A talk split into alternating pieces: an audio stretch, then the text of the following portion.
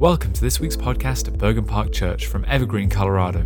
We hope you enjoy this message, and if you'd like to hear any more or learn more about the church, please visit bergenparkchurch.org. It's good to see you this morning. If you want to grab a Bible, we're in, uh, where are we? We're in Matthew chapter 7. That's where we are. I know. I know where we are. Actually, I'm a little tired. My brain is just seems. You ever have those days, you know, you're kind of you're walking in a mist, maybe in a fog. Am I in the matrix? Which pill do I take? I'm not sure. Anyways, it's good to have you guys here. It's good to see you. Hey, today we're going to actually start a new series uh, entitled Formed. And the goal of this series is to ask the question, you know, what's forming us? We're created in the image of God to be formed into the likeness of God. And if we're not worshiping God, we're worshiping something.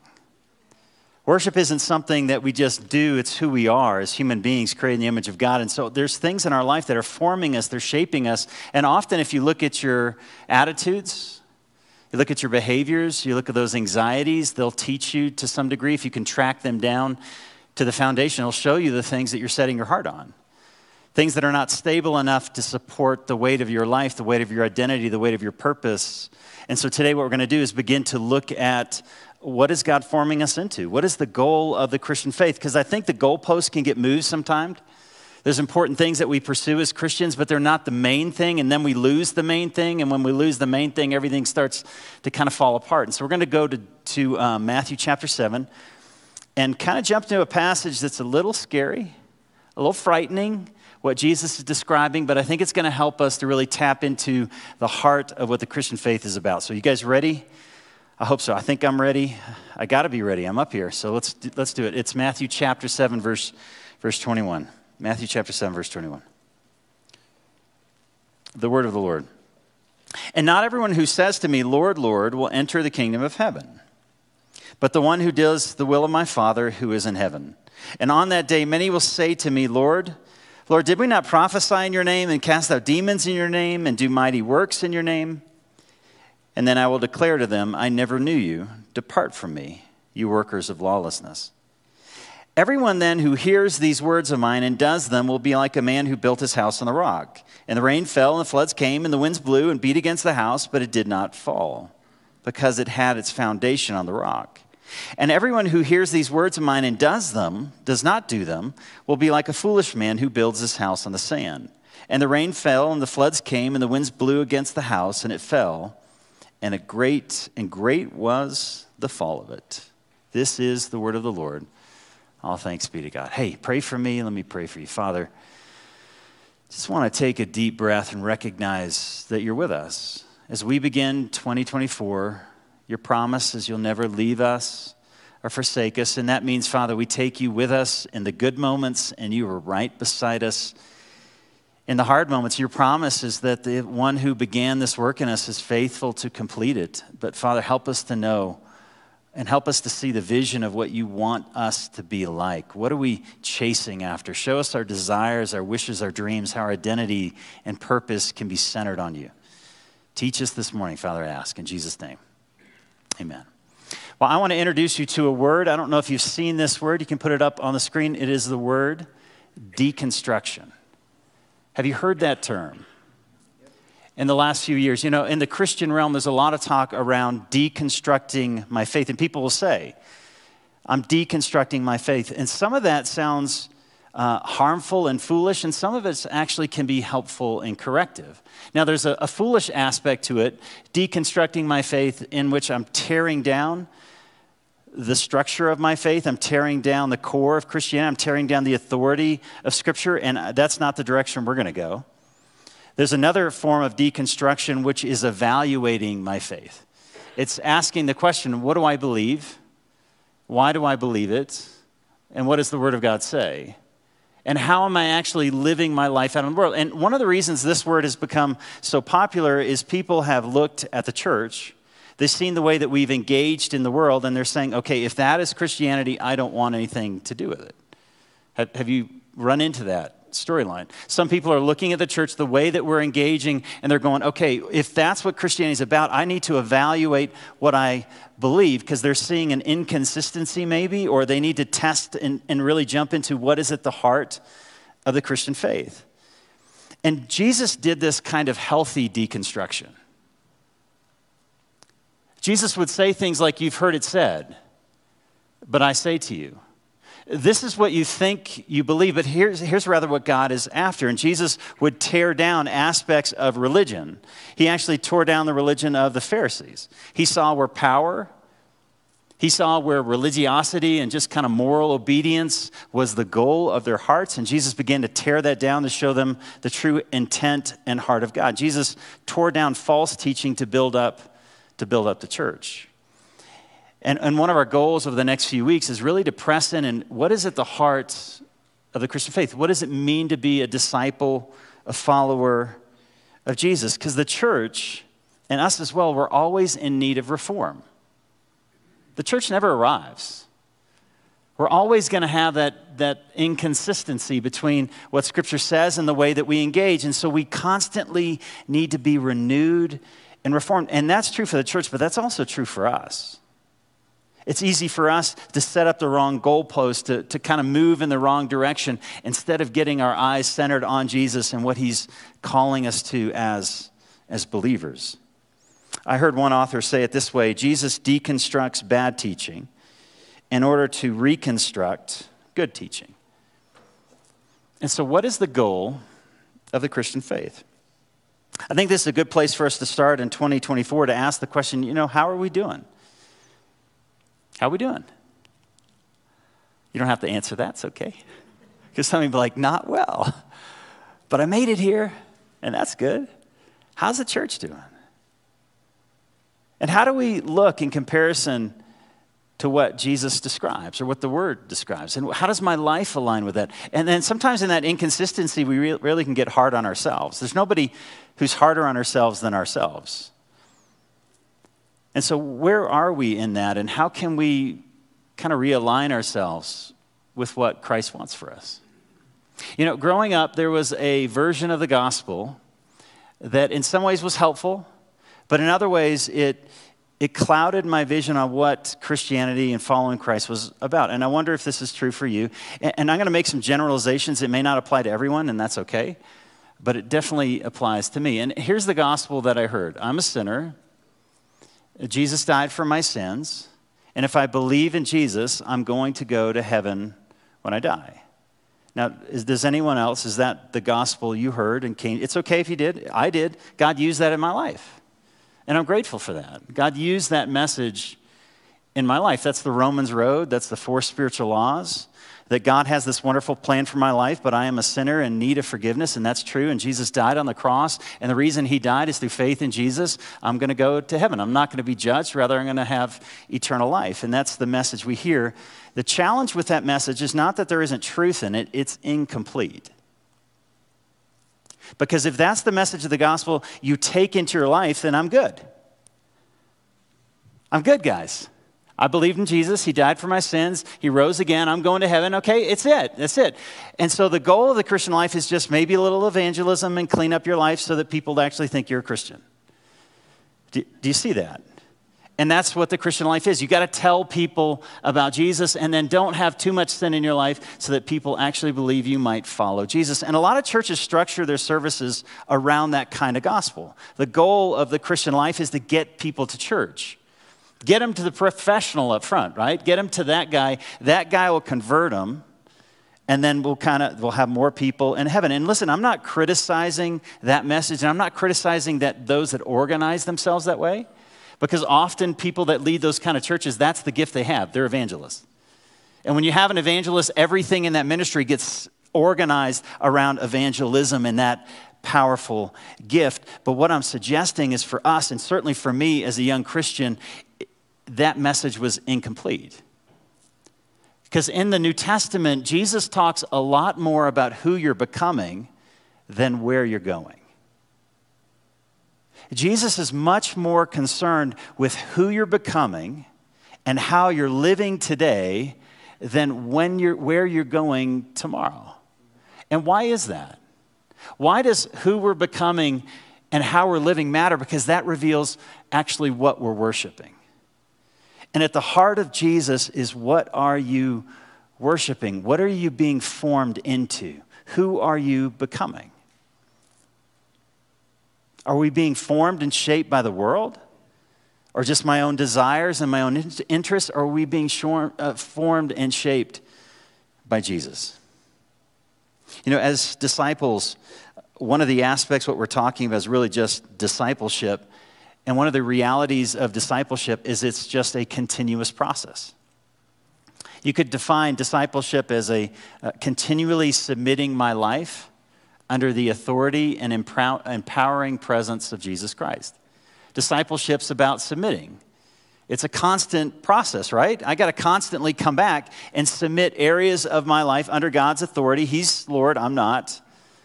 I need to surrender to you. And then empowering presence as I submit to him, he begins to work on me. He begins, he begins to change me. And I think the challenge when it comes to the gospel that we believe Jesus died, therefore I'm going to heaven, what it often does, the emphasis, puts the emphasis on the wrong things, and therefore that leads to the kind of life that we lead. That Jesus isn't about life today, he's just about life tomorrow. And when we get to Matthew chapter 7, we don't know what to do with passages like this. And often what we do is just kind of erase them. You know, that doesn't apply to me because I prayed that prayer and so I'm good. I'm going to heaven, so I don't really need to pay attention to when to what he's saying. Does that make sense? You guys kind of tracking with where we're going? I hope so. This is something that I've wrestled with in my 25 years of ministry. So let's jump back into Matthew 7 and begin to unpack this a little bit. So listen to these words. He says, Not everyone who says to me, so this is on the last day, the final day we appear before God. And he says, Not everyone will say to me, or yeah, not everyone says to me, Lord, Lord, will enter the kingdom of heaven, but only those, notice, who does the will of my Father who is in heaven. Now, on that day, many will say to me, Lord, Lord, did we not prophesy in your name? Did we not cast out demons in your name and do mighty works in your name? And then I will declare to them, I never knew you. Depart from me, you workers of lawlessness. Those are strong words. That there are those who have done great things in the name of Jesus. And he's acknowledging that. You did it in my name. And so I imagine with a degree of sincerity, but there was something, there was something that was missing. And they hear those words, depart from me. It's kind of a fright. What do we do with that? How does the gospel that we believe in, how does it, is this good, is there good news here? And you notice the one who isn't going to depart from him is the one, did you notice, not who prayed a prayer, right? But the one who does the will of my Father is the one who belongs to me. Now, the question we got to ask, ready for this, is what's the will of God's of the Father? That's kind of important. If that's the one that's going to stick with Jesus, then I want to know what is the will of the Father. Well, you need to realize this passage is the conclusion to the Sermon on the Mount. And so he's coming to the conclusion and he's illustrating that. So the will of the Father is in the Sermon on the Mount. Because when you get to the conclusion, you're emphasizing what you just taught. So, what I want to do is let's rewind. Let's go back to chapter 5, and we're going to kind of scan through this, and we should see the will what is the will of the Father in the Sermon on the Mount. And I think what we find is the will of the Father is a kind of life, a life that is being formed and directed by worship of Jesus Christ. And so, go back to chapter 5 and verse 3, and he starts off with the Beatitudes. And he says, Blessed are the poor in spirit. And who are the poor in spirit? They're the ones who see themselves rightly because they see God rightly. And they know they have a need. And they recognize their sinfulness, they recognize God's holiness, and, and they see their condition. They know who they are. They're poor in spirit, they're limited. But then he goes on as blessed are the merciful. And if the poor in spirit are those who see themselves rightly, the merciful are those who see others rightly. Because when you see yourself rightly before God and you know your need of forgiveness and grace, how are you going to approach others? You're going to approach others with the same kind of mercy and grace and forgiveness that God has approached you. This is the will of the Father. And then as you begin to go through the Sermon on the Mount, you start discovering what Jesus is talking about is not just behavior, he's talking about worship. He says that those who are part, who do the will of the Father, they root out sin in their life. Not just behaviors, right? Not just do not murder. I think I got that covered. You guys in? I hope so. It's okay. If you're not, you're welcome. The church of murderers, it's all right. Or adulterers.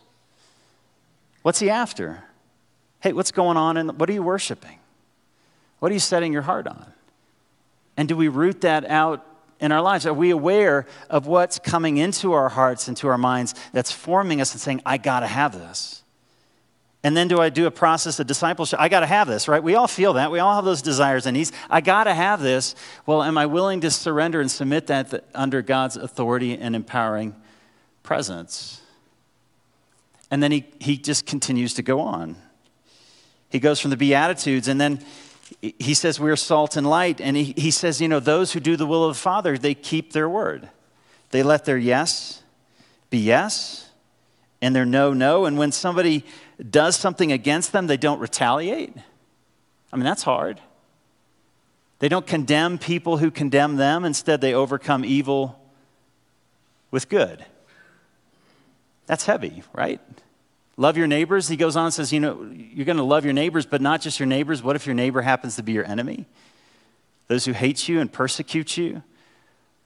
I want you to pray for them. I want you to love them. And then he goes on, talks about the needy, and he, he talks about giving and not doing your righteousness before others, right? To be seen, hey, I'm the good Christian right here. Look at me give, look at me love. No, he says instead we do it in secret because we want to do it for the love of our Father for the pleasure of who he is.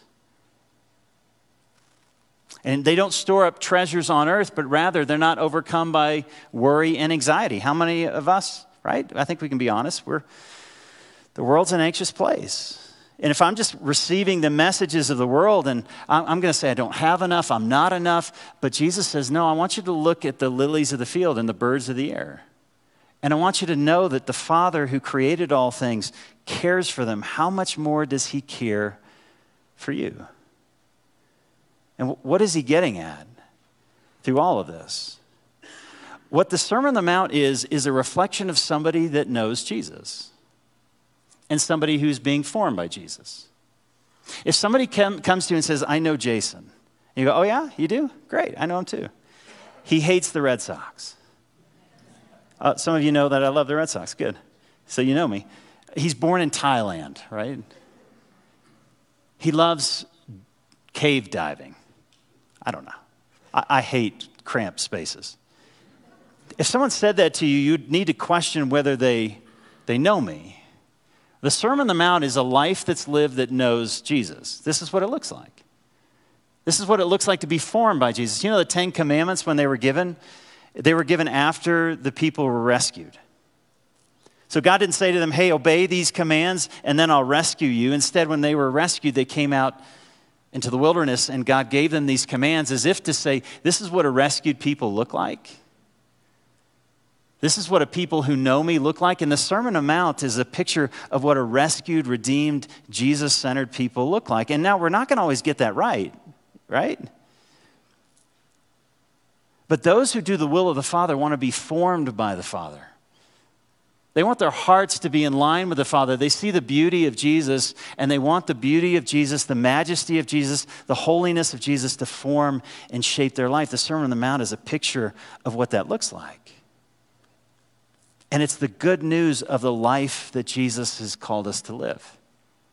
Because it's a life, it's a life that leads to flourishing that we're becoming fully human because we're coming, becoming more like Jesus. Now, what we're going to see is this theme of becoming like Christ is throughout the New Testament. And so, for example, we can turn to uh, Colossians chapter 1. In Colossians chapter 1, this is what Paul says. And notice the language that he uses. We proclaim him, so we share the gospel, warning everyone and teaching everyone with all wisdom. For what purpose? So they might pray a prayer or they might have a destination. Instead, he goes on and he says that we may present everybody mature in Christ. What's the goal? The goal of the gospel is to be presented mature in Christ. That Jesus would form and reform and transform my life, that I begin to look more and more like him. And then Galatians 4:19. See this same theme. My little children, for whom I am again in the anguish of childbirth. That sounds pretty painful. But that's his love for the church until Christ is formed in you. I want you to be formed into the likeness, into the image, into the heart of God. 2 Corinthians 3:17. Now the Lord is the Spirit, and where the Spirit of the Lord is, notice what I'm, what I'm calling you into is freedom. Now, where does that freedom come from? We, with unveiled face, meaning we can now look upon the presence of God, behold the glory of the Lord, are being transformed. So here's that word we're being changed, we're being formed into the same image, meaning the image of Christ. From one degree, did you notice how fast change is? One degree of glory to another. Change in the Christian life is from one degree. Now, one degree today doesn't seem like much, does it? 10 years from now, you have no idea the kind of human being, the kind of person you'll be as God begins to work and to change us. We're changed into the likeness of Christ. James says the same idea. Let's leave Paul behind. Let's go to James. James chapter 2, verse 2, or James chapter 1, verse 2. He says, Count it all joy, my brothers, when you meet trials. And why? What do the hardships of life bring into our life? For you know that the testing of your faith produces steadfastness, and steadfastness must have its full effect. Why? So that we might be perfect and complete and lacking in nothing. See, disciples of Jesus are disciples of Jesus. It's not the destination, it's the person. And the goal of the gospel is Jesus. The goal of the gospel is God. The goal of the gospel is that I have God today. And I can walk with Him today, and I can surrender my life to Him. And as I do, He begins to form and shape me. That's the one that does the will of my Father, is the one who wants to be changed and reformed and changed by the power of God. That's the picture. Is that our desire? And it's okay if it's not. We can, that's a good place to start, actually, to recognize where you are. Is that our desire? And, and then let me ask are you aware of the things that are really forming us? The passions and needs and desires? Are we, are we kind of just pushing Jesus' word out and the authority of it and saying, hey, hey, that's not for me? I, I know that's for those really devoted Christians, but that's not for me. I'm going to follow my own path, my own identity, my own purpose. Are we willing to surrender that to Him? Because the goal of the gospel is God. What heaven is about is the presence of God. And if you don't want God today, you're not going to want God for eternity. Are we a people who are allowing God to form us and changes. And then what happens is, in the rest, if we go back to Matthew 7, he starts with those really strong words, but there's actually three paragraphs that are all saying the same thing. The first one starts with fruit, good fruit, bad fruit. Next one, people that know him, people that don't. And then finally, he uses this parable of these two, two men that are building a house. And watch this, verse 24. Matthew 7, verse 24. Everyone then who hears these words of mine and does them, will be like a wise man who built his house on the rock. And the rain fell, and the floods came, and the winds blew and beat against the house, but it did not fall, because it had its, it had been founded on the rock. And everyone who hears these words of mine and does not do them will be like a foolish man who built his house on the sand. And the rain fell, and the floods came, and the winds blew and beat against that house, and it fell, and great was the fall of it. So, again, this is a summary of the Sermon on the Mount. What's the goal of the message? Well, there's two guys. They're both building a house. I think the house represents a life, and they're both choosing a foundation. And they're both going to face a storm, and the storm's going to come at you with equal force, right? So there's a lot of similarities. What's the one difference? The one difference. Verse 24. One hears, I mean, they both hear, that's a similarity, but one actually takes those words and applies them. There's this foolish notion in evangelicalism that you can have this vague belief in Jesus but no life following Jesus, and that's called Christianity. You with me on that? You can have this vague belief in who Jesus is, but no pursuit of Jesus, and, and that's, that's, that's good enough. Now, listen, let me say this to you. We're saved by grace, and God is so incredibly gracious and merciful towards us that when we step towards Him, He runs towards us. Okay, salvation is by grace. Understand that. But when you've moved toward Jesus, and you've given your life over to Him, His desire for you, His passion, His anger for you is that you would be transformed into His likeness. And He's not going to leave you there. And if you want that salvation in Jesus, then you need to find the life of Jesus is the life of freedom. It's how you're designed. And, and, realize this, this reality anything that's forming you right now that's not from God, it's deforming you meaning you're becoming less and less human. I need me some comfort in life. I told you guys I'm trying to do a media fast. Okay, this week wasn't great. I got to tell you, you know, I, I, it, it just pulled me. And, and I, I did watch some media. I'm confessing, it's okay. I failed. But this week I'm going to go back to it. Why? Because I realized there are things in life I escape to but you know what comfort's going to do to me? It's going to make me less and less human.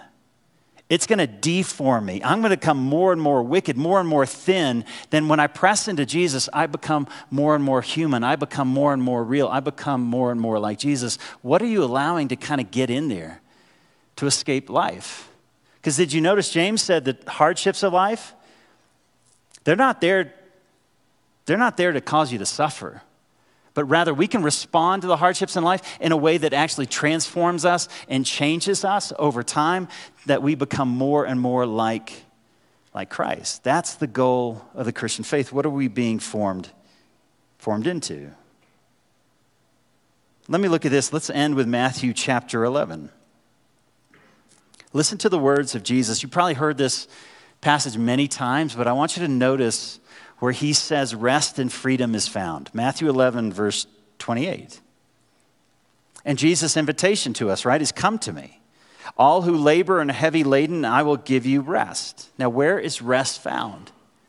You notice? Take my yoke. No, a yoke sounds like a burden, doesn't it? I mean, a yoke is something you put on an animal to pull a cart. He's saying, I want you to take my yoke upon you. Now, in the first century, a yoke was a set of teaching. I if you realize that. A rabbi had a yoke. And when you wanted to be like the rabbi, you would follow that rabbi and you would take his way of understanding the Old Testament and you would put it on yourself. And he's saying, when you take myself, when you take my teaching, when you take the Sermon on the Mount, you put it on yourself and you rest in me, it brings rest for your soul. Why? Because this is the life you're designed for. And maybe the reason we are so anxious is because we're trying to run after things we're not designed for. And they don't bring life, but they rather deform us and make us less and less human. But when we run back to Jesus and we allow Him to forgive us and restore us and renew us, it brings, it brings life because the church is supposed to be a people who show up in the world like Jesus shows up in the world. Right? And we're not going to get that right, guys, all the time. And that's part of the goodness of that. The goodness is that we're not rejected because we don't get it right, but the world sees that we're imperfect just like they're imperfect, and we don't have a pride around our goodness, but rather we know our goodness isn't from me, it's from Jesus. And so we direct the world back to our source of beauty and strength and power, which is Christ. And we can say to the world, hey, I'm not there yet. But the one who began this work, he is faithful to complete it. And though I have failed him over and over, he continues to chase after me and love me and sacrifice for me. This is, this is the heartbeat of my life. As we move into 2024, what, what do you want to form you? Because we're going to get into an election year. Hold on. And there's a lot of forming. I, I got to tell you, the last time we went through an election, there's a lot of forming that was happening because there's a lot of fears that come up, don't they? A lot of anger. And we start showing up in the world in ways that don't reflect Jesus. As we move into this year, what's going to form you? And one of the things we got to get into is the Word of God. You got to get into Scripture, guys. I, I know you made this commitment last year. Let's do it again, okay? Can you go to that last slide, guys? Couple of resources. One is the Bible in a year. This is what I use. Now, this is because uh, I'm an auditory learner and I like podcasts. And what I will do is this guy will read it to me. There's a prayer at the beginning, there's a prayer at the end. It takes you through the New Testament twice and the Old Testament once. And you simply listen. I pull the Bible up, I like to see it and hear it, and we need to find a pattern of getting into the Word. Another one is Lectio 365. That's something I use. And what it does is it teaches you how to meditate on Scripture. It's based on this ancient practice called Lectio Divina which is a practice of taking scripture and meditating and thinking upon it and praying it out. And if you don't have resources, I mean, there is so much stuff like this, guys, available, apps that are available to you. Jump into something. And when you don't understand it, understand you're, you're not there to fully understand the words. Sometimes you don't. There's times I'm reading, I'm like, what in the, well, I don't. The goal is I'm meeting with God. He meets with me as I, I get into His Word. And the final resource is the YouVersion Bible app. If you go on the YouVersion Bible app right now, we have an events section. If you go there and you go to, there's kind of like a, a menu drop down, and you go to events, all the notes for Sunday morning are available there. All these resources are available there. And on the YouVersion Bible app, you can find a reading plan that works for you. It could be for one week. Maybe that's what I got right now, and that's okay. Are we being formed? into the likeness of Christ. And that's hopefully what we can do together. The next few weeks, we're going to unpack what that looks like, so I hope you'll stick with us. But this morning, we're going to uh, conclude by celebrating communion together. It's an opportunity for us, really, not to just add something on to the end, but rather reflect on where salvation comes from. That we're rescued through the death of Jesus. Our, our Messiah had to die for us you recognize that? Do you know the kind of humility that should produce in us? But also the kind of honesty it should produce that I don't need to hide my failures or my faults. Because the one who knows me completely sacrificed and loves me completely and gave his life for me. So as we come into this time of prayer, we want to open our lives to God. He already knows us, right? He sees your anxieties, He sees our fears. We need to acknowledge that before God. And then are you courageous enough to acknowledge that before men? You know, that's where our faith really shows up, is when we take our commitments and we make them public. We say, I want to follow Christ. And in 2023, guys, you need someone in your life, you say, This is what tripped me up Netflix, right? Maybe just for me. I need your help.